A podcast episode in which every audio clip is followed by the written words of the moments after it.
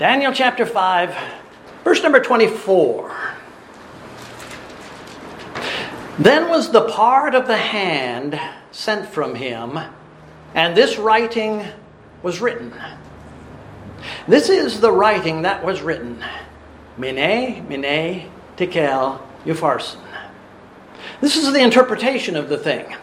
Mene, God hath numbered thy kingdom and finished it.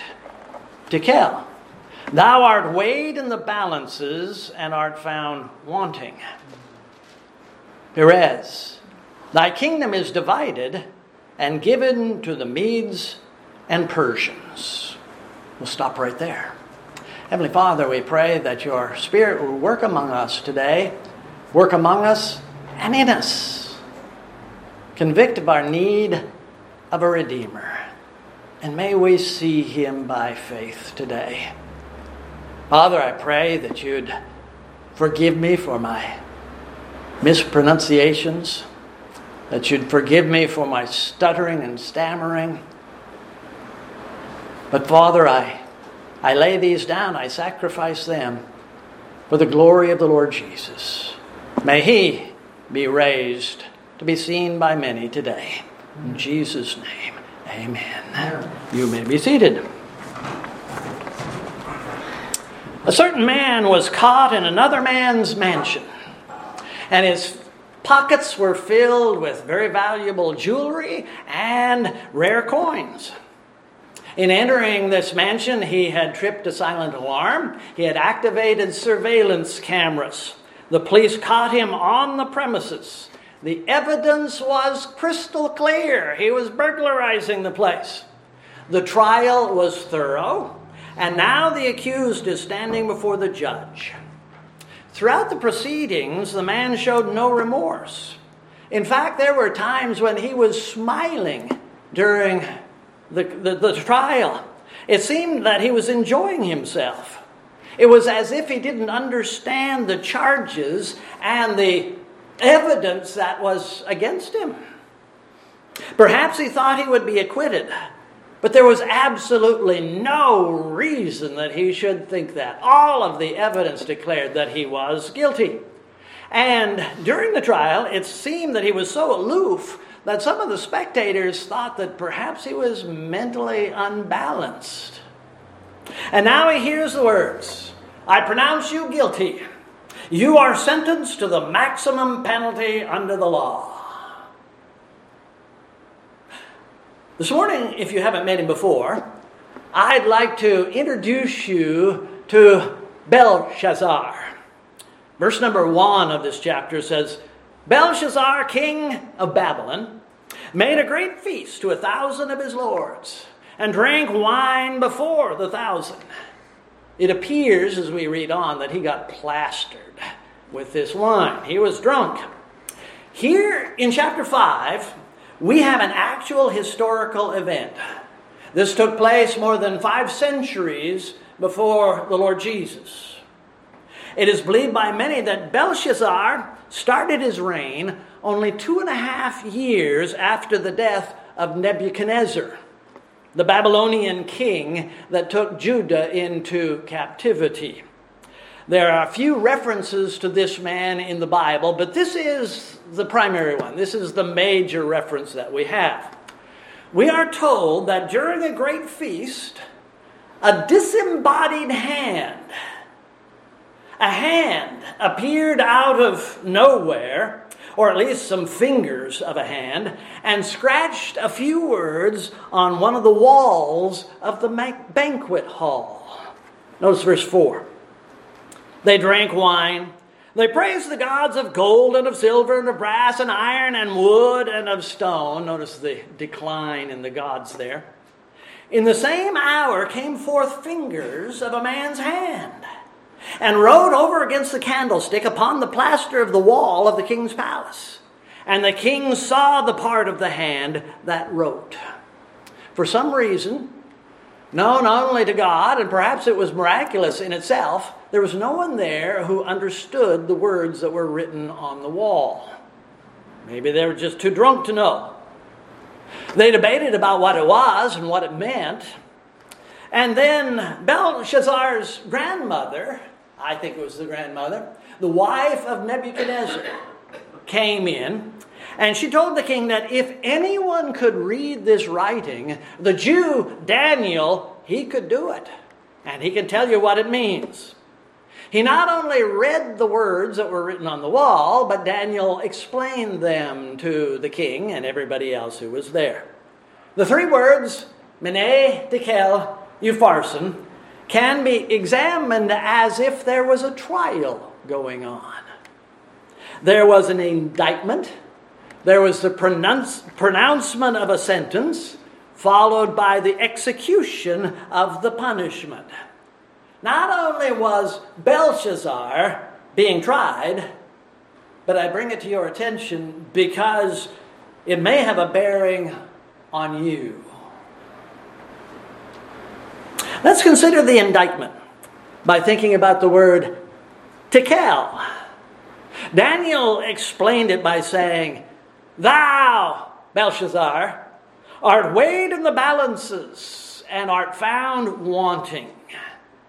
There are several ways to weigh something or someone.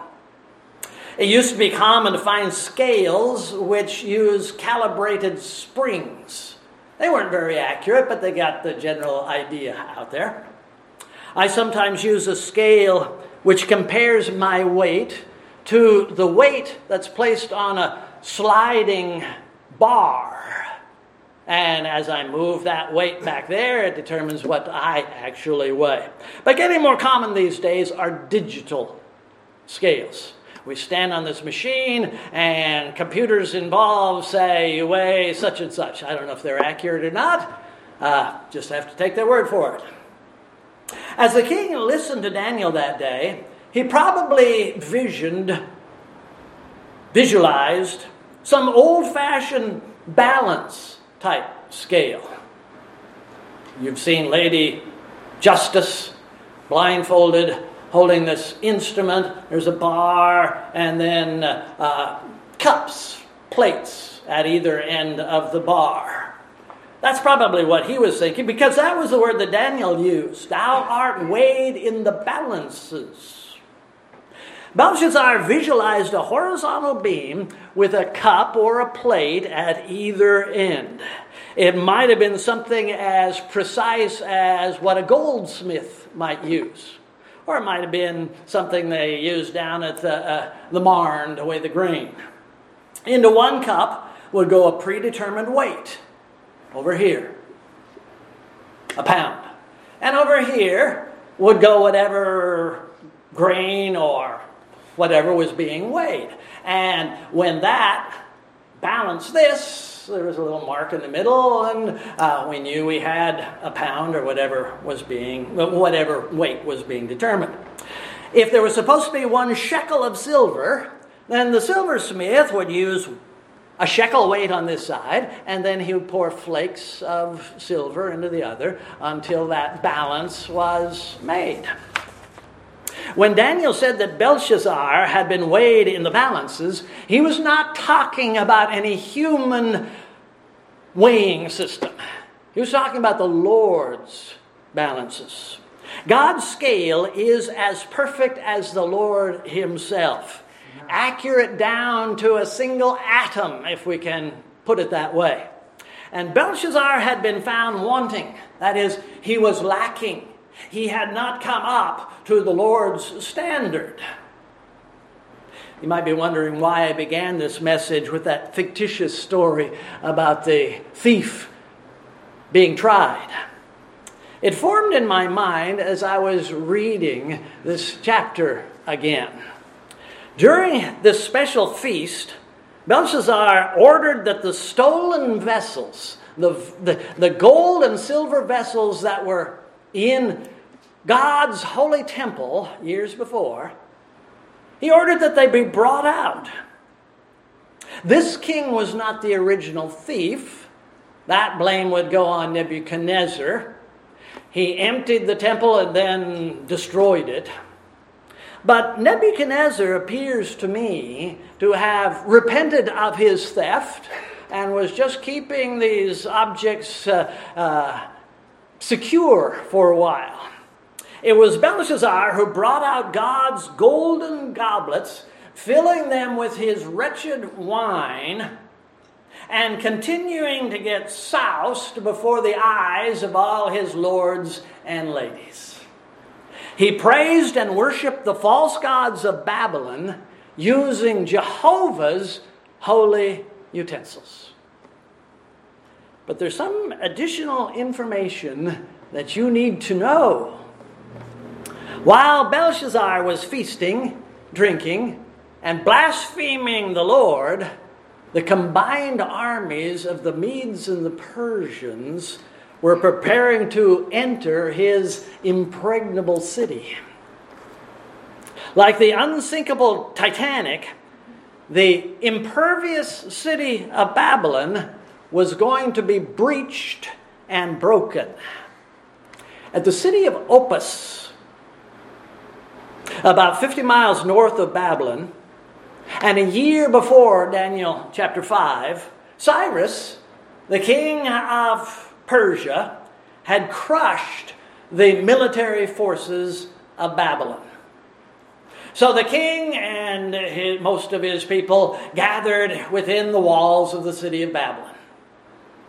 The Babylonians may have had other troops scattered around their vast empire, but they weren't to be compared with those of Cyrus at this point in time. The Medes and the Persians were at that point at, at Babylon's front door, and they were not knocking politely. This makes Belshazzar's feast all the more ludicrous and presumptuous. Death stood armed and ready, only a few hundred cubits away from this banquet hall. And the king knew that. Furthermore, God's prophet, Daniel, likely had shared with Belshazzar's grandfather, Nebuchadnezzar, the prophecies of Jeremiah. One of those prophecies clearly declared, as we read just a few minutes ago, clearly declared that after 70 years of Babylonian captivity, Judah would be released to go home. We read those words. The clock was ticking. The year 70 was on the horizon. How is Judah going to return home when Babylon had no desire whatsoever to release her? There's going to be a change of government. Simple as that. On the night when Belshazzar was toasting his false gods with the vessels of God's holy temple, the army of the Medes and the Persians was a few miles away, kept at bay by the walls of Babylon. And I won't describe at this point how they breached those walls, it's quite an interesting story. The king was probably thinking, probably foolishly thinking, that his city was safe there was no problem there. It was well stocked. He didn't need a 50,000 man army to protect the city of Babylon. The walls of Babylon could do that all by themselves. Yes, there had been that temporary setback in regard to Cyrus and that battle at uh, Opis.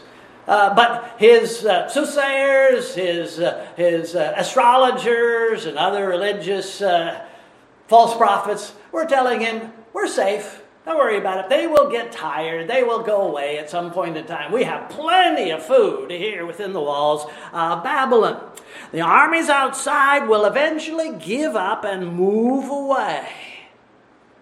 Belshazzar was just like millions of Americans who are thinking they are well protected within the walls of their sinful lifestyles. They have their religions ceremonial religions, uh, positive thinking religions, disgusting religions, grotesque religions. We've got plenty of religions around here. And we have state and federal laws permitting and promoting all our obscenities. We have been lying and cursing and whoring and cheating for decades with hardly even a hailstone falling on most of us. What problem do we have? We're secure here in Babylon. Everything's fine. We worship our football stars and our Hollywood stars and our money and our sex, drinking up the blessings of God, at the same time defying the God who has blessed us. Shaking our fist in the face of the Lord, saying, Come and do something about this. You can't. Our gods are greater than that God. But the indictment is out there to kill. Thou art found in the balances wanting. You've been weighed and you have come up short. The declaration here is that the Lord has a standard. And this king has fallen short of that standard. In one cup of the scales was a tiny speck of the righteousness of God. And Belshazzar stepped into the other, and the weight of that righteousness just sent the king into the stratosphere. He was nothing compared to the righteousness of God. Down went the Lord's benchmark, up went Belshazzar. He was totally weightless. He didn't even come close to the standard the Lord had set. And the truth is that there has never been anyone who has perfectly matched the Lord's standard. For all have sinned and come short of the glory of God. As it is written, there is none righteous. No, not one. There's none that understandeth. There's none that seeketh after God. They're all gone out of the way. They're together become unprofitable. There's none that doeth good. Not one. Their throat is an open sepulchre. With their tongues they've used deceit. The poison of asps is under their lips, whose mouth is full of cursing and bitterness. Their feet are swift to shed blood. There's destruction and misery are in their ways. The, the way of peace they have not known. There is no fear of Jehovah in their eyes. As Paul went on there in Romans chapter 3, he crossed paths essentially with what Daniel is telling this king. Now we know that what things soever the law saith, it saith to them that are under the law, that every mouth may be stopped. And all the world may become guilty before God. Belshazzar was guilty before God, weighed in the Lord's balances, and come up infinitely short. And it appears that Belshazzar instinctively knew that to be true. But he refused to surrender. When he saw the Lord's hand writing on the wall those words which he couldn't read, he still understood. Verse 6 Then the king's countenance was changed. His thoughts troubled him, so that the joints of his loins were loosed, and his knees smote one against the other putting it as delicately as possible. He jumped to his feet, his knees buckled, he nearly fainted, and he soiled himself. He was terrified. He was terrified. He knew that he should be terrified, but he did not want to retain God in his knowledge, having been given over to a reprobate mind. He was terrified for a moment, and then the alcohol and the fun and the parties, the naked girls that were there took over, and uh, he got over it. Somewhat. Then God's sentence against Belshazzar was pronounced with the word Mene. God hath numbered thy kingdom and finished it. The first thing that Daniel wanted this idolater to realize is that Jehovah is God. Forget all these other things. Any supposed deity who is not in sovereign control over all things is not God. Any God who cannot do miraculous things like write on the wall with a single hand, disembodied hand, isn't really the Almighty God. Yes, God can write a message with a huge hand on a wall of hardened plaster. Spit on his name if you want. Inebriate yourself from his holy vessels if you like. But the Lord still is God. Deny him, defy him, ignore him, blaspheme him, willfully sin against him if you choose, but you will never remove him from the throne. Whether you are saved from your sins has nothing to do with whether or not he is God and he will judge you. God may give you a few more moments to marinate in your wickedness, but it will come to an end. Right. It will come to an end. His judgment is sure. His sentence against you will be carried out. As I've said, God told Israel in Jeremiah 25 that his people would be in Babylon for 75 years. Not 76, 75 years. Isn't it interesting that in Daniel 5:26 we read, God hath numbered thy kingdom. Could have been said so many other ways.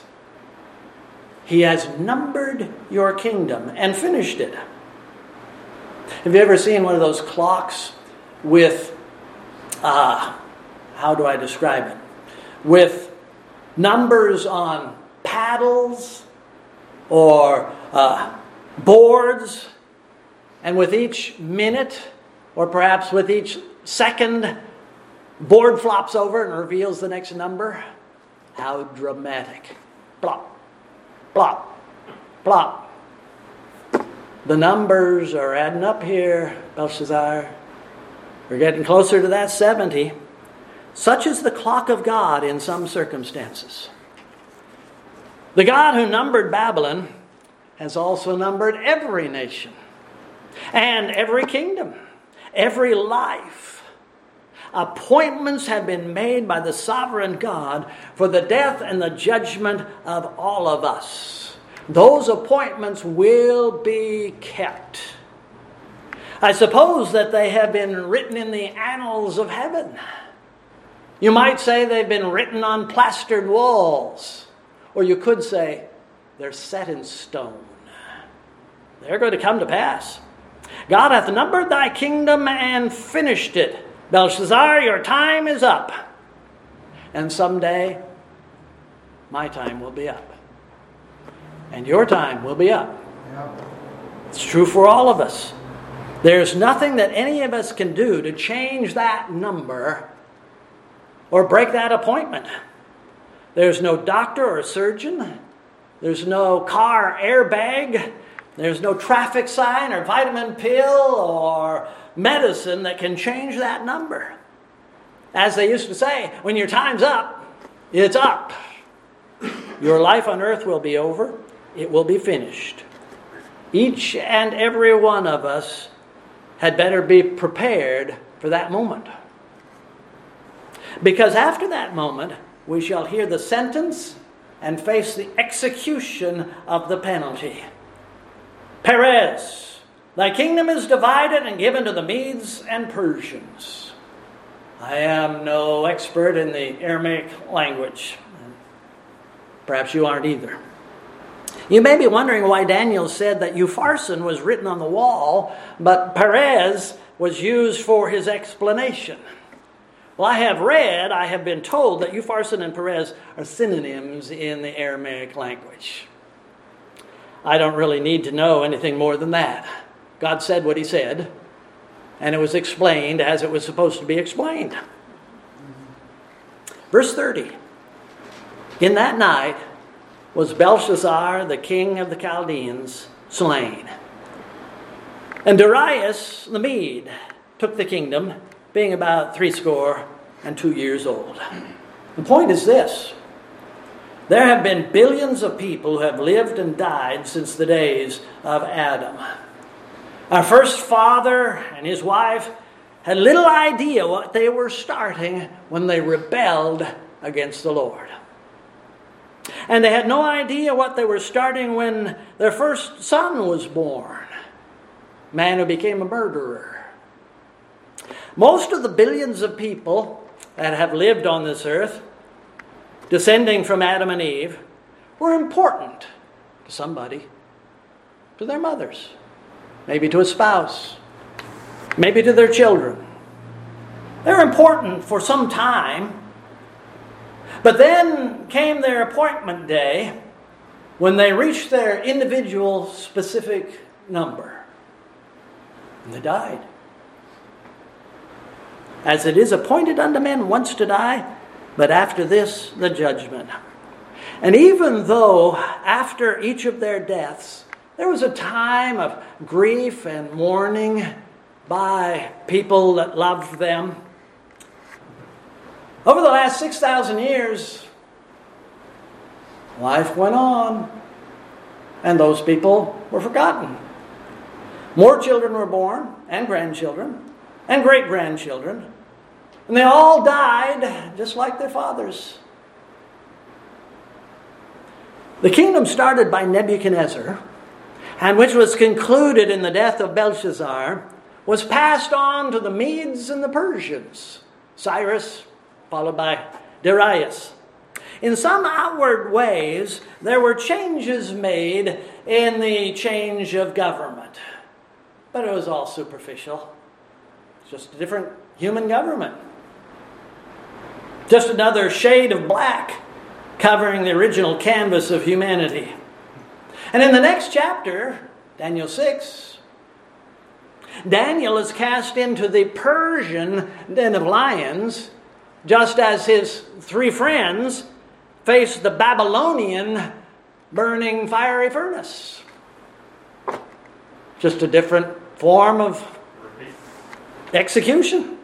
But the God who delivered Hananiah, Mishael, and Azariah was still on the throne, and Daniel is delivered from the lion's den in chapter 6. And he is still on the throne. He's God. The Lord's not going anywhere. It's you and me. It's Belshazzar. It's Nebuchadnezzar. Cyrus, Darius. Everything changes except God and his demands. The standard is the same. So kingdoms come and kingdoms go.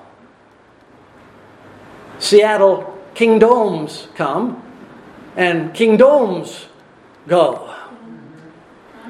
People come, people go. At least as far as living on this earth is concerned. But the souls of those people go on throughout eternity. In the case of Belshazzar, his kingdom was divided and given to the Medes and the Persians. And in your case, your kingdom will be divided and probably given to your children, grandchildren, or the government. But with whom will your soul spend eternity? There has never been a child of Adam whose spiritual weight was equal to the standard the Lord has established. Right. Only of the Lord Jesus Christ has God ever said, This is my beloved Son in whom I am well pleased. Only Christ Jesus has had the sinless righteousness required by God the Father for fellowship with Him. And I'm not suggesting that He received this as some sort of gift of grace. Praise God, Jesus was born.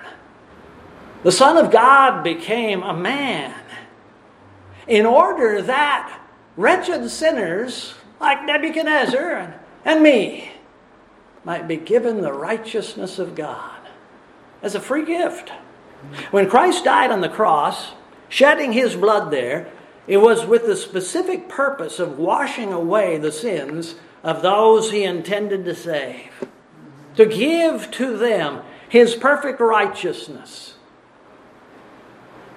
Through Christ, and only through Christ, can featherweight sinners, empty, vain sinners like us, have the substance and the weight to uh, stand before God.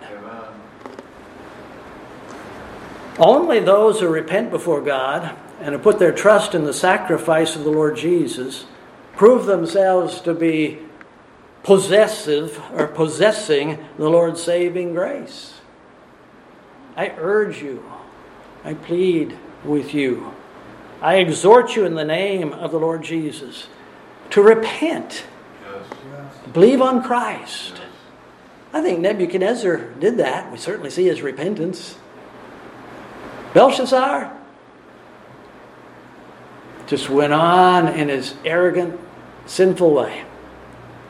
Some near-sighted fool or bigot might look at Belshazzar and say, he deserved to die. Look at the nation that he's from. Look at his sins. Look at his family. I can say with all the authority of the Word of God, you live in the same condemned city that he did.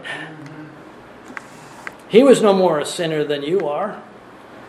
But just as God was gracious to this man's grandfather, and just as the Lord has graciously saved thousands of sinners' since, He could very well be gracious toward you.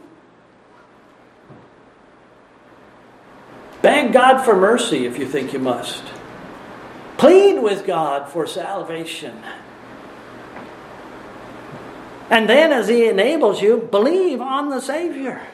Put your trust in the blood that Christ shed for redemption, for atonement, for, for salvation. Repent before God, believe on the Lord Jesus Christ, and thou shalt be saved. Rep- Save yourselves from this untoward generation by reaching to the King, Christ Jesus. Please stand.